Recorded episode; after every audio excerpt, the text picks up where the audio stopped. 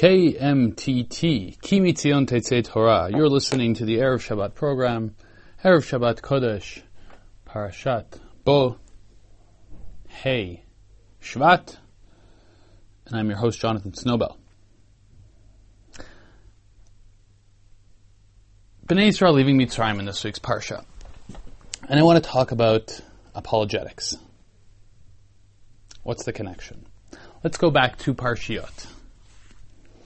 When God reveals himself to Moshe at the sneh, God says to Moshe, how will he approach Paro? Adonai Elohei ha'ivrim nikra ve'ata derech bamidbar v'nizbecha Adonai Eloheinu.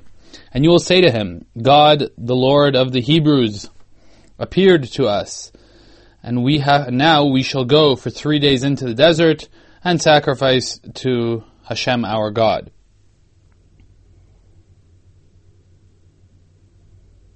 Okay, so God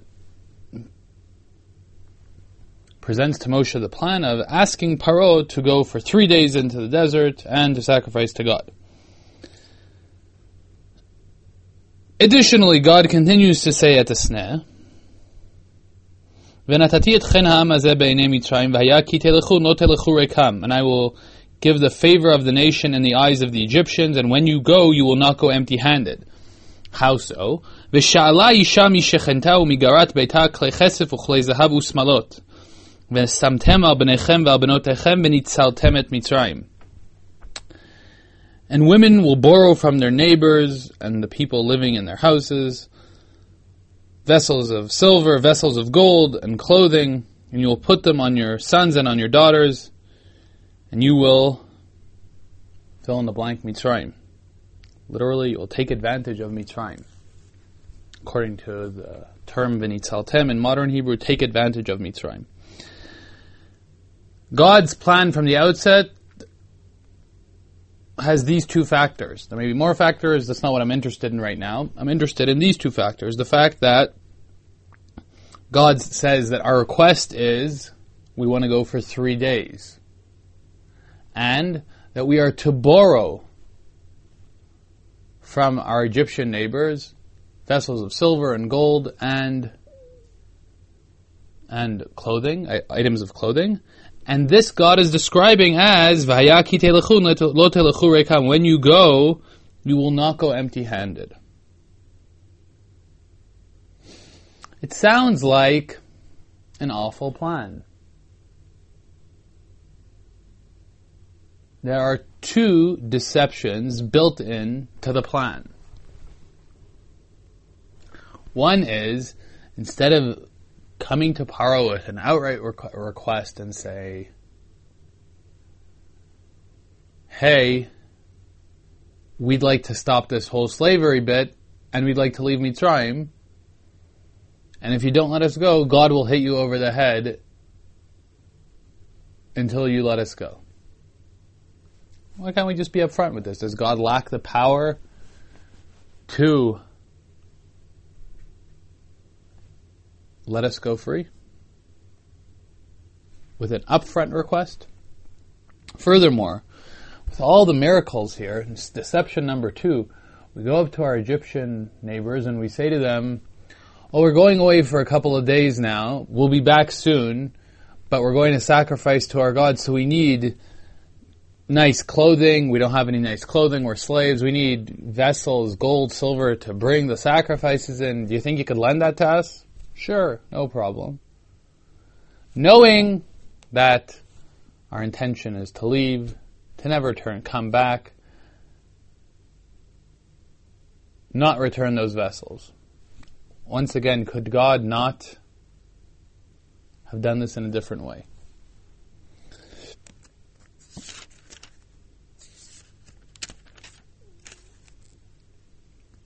A careful reader of the Tanakh will see that despite a modern, even orthodox school of thought that is uncomfortable with this situation and tried to explain that really by the time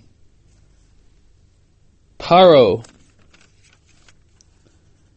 allows Bnei Israel to leave, he really understands that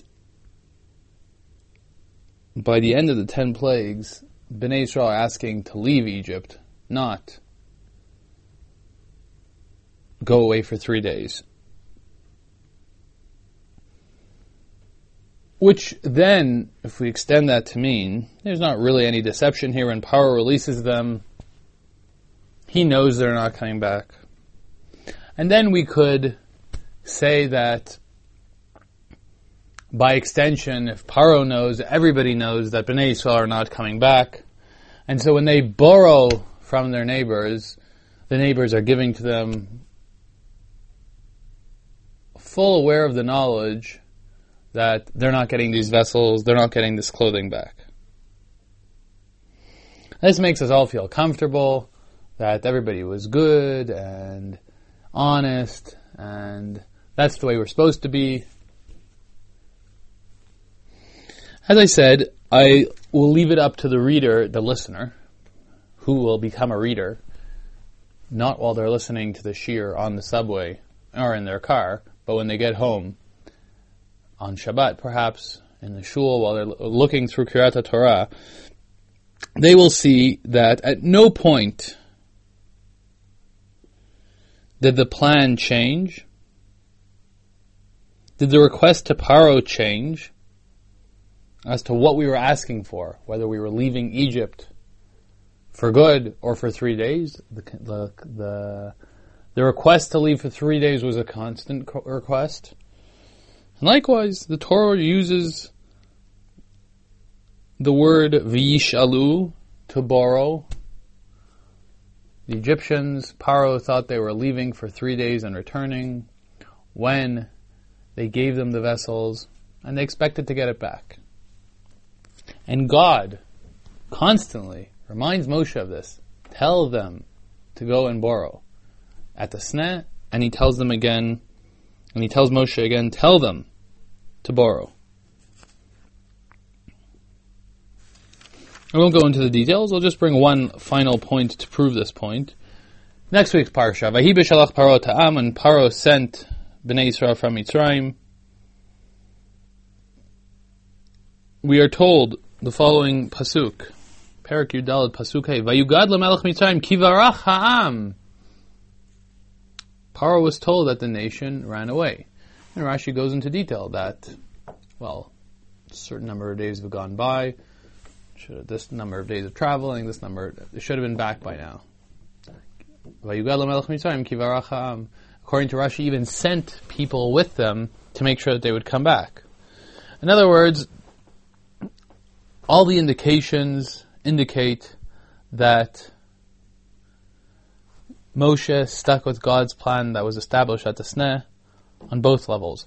The request from the beginning till the very end, when Paro released them, was for three day respite to go into the wilderness to worship and sacrifice God, sacrifice to God.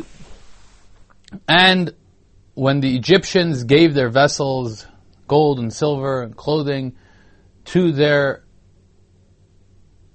slaves from Bnei Israel or to the slaves of Bnei Israel. They gave it to them assuming that they were going to get it back in three or four days when they returned. And the question is, well, why is that? This, as we started out at the outset, this is not nice. This is not ethical. Is this necessary? Makes us feel uncomfortable.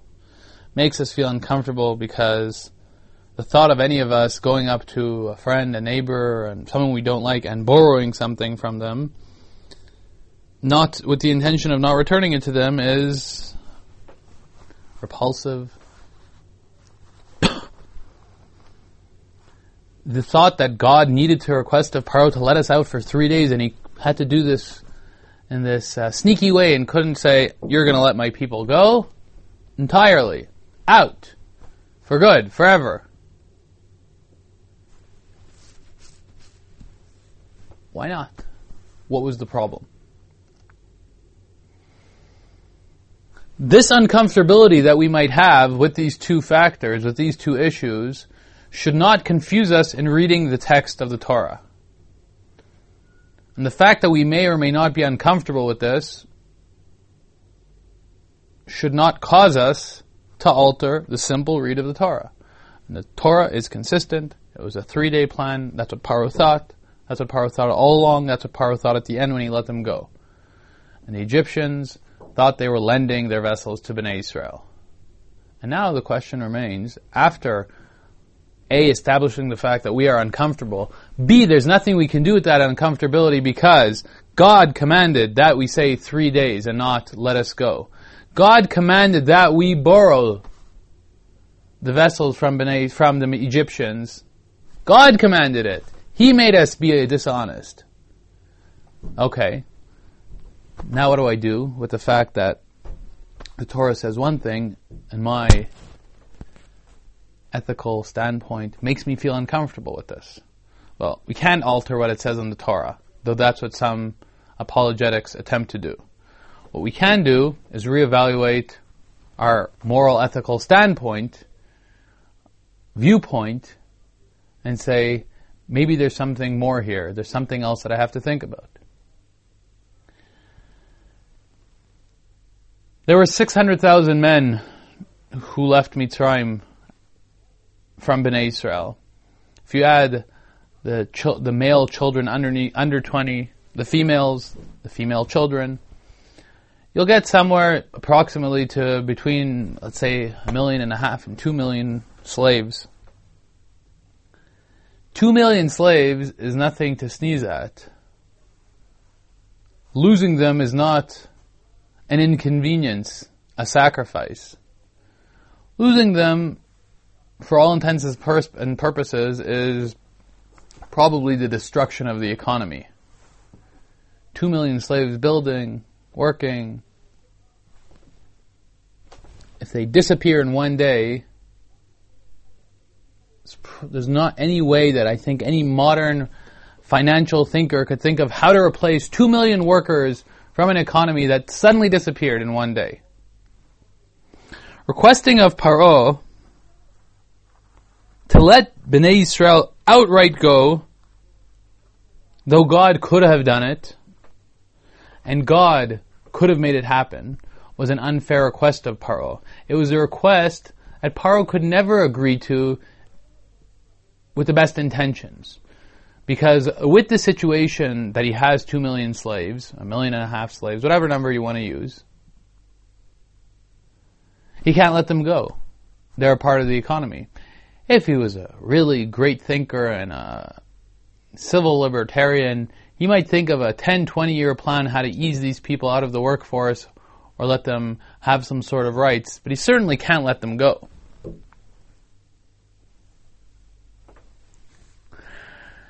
if God is interested in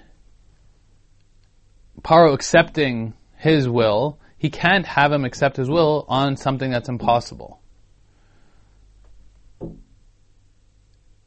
And again, I'm not trying to be political, I'm just trying to give an example. Any negotiation between the Israeli and the Palestinians, where the Palestinians demand at all costs that all people in the world defined as Palestinian refugees are allowed to come back into the state of Israel and receive Israeli citizenship is not an acceptable request because nobody from the far right to the far left can accept this position because it means the destruction of the state of Israel.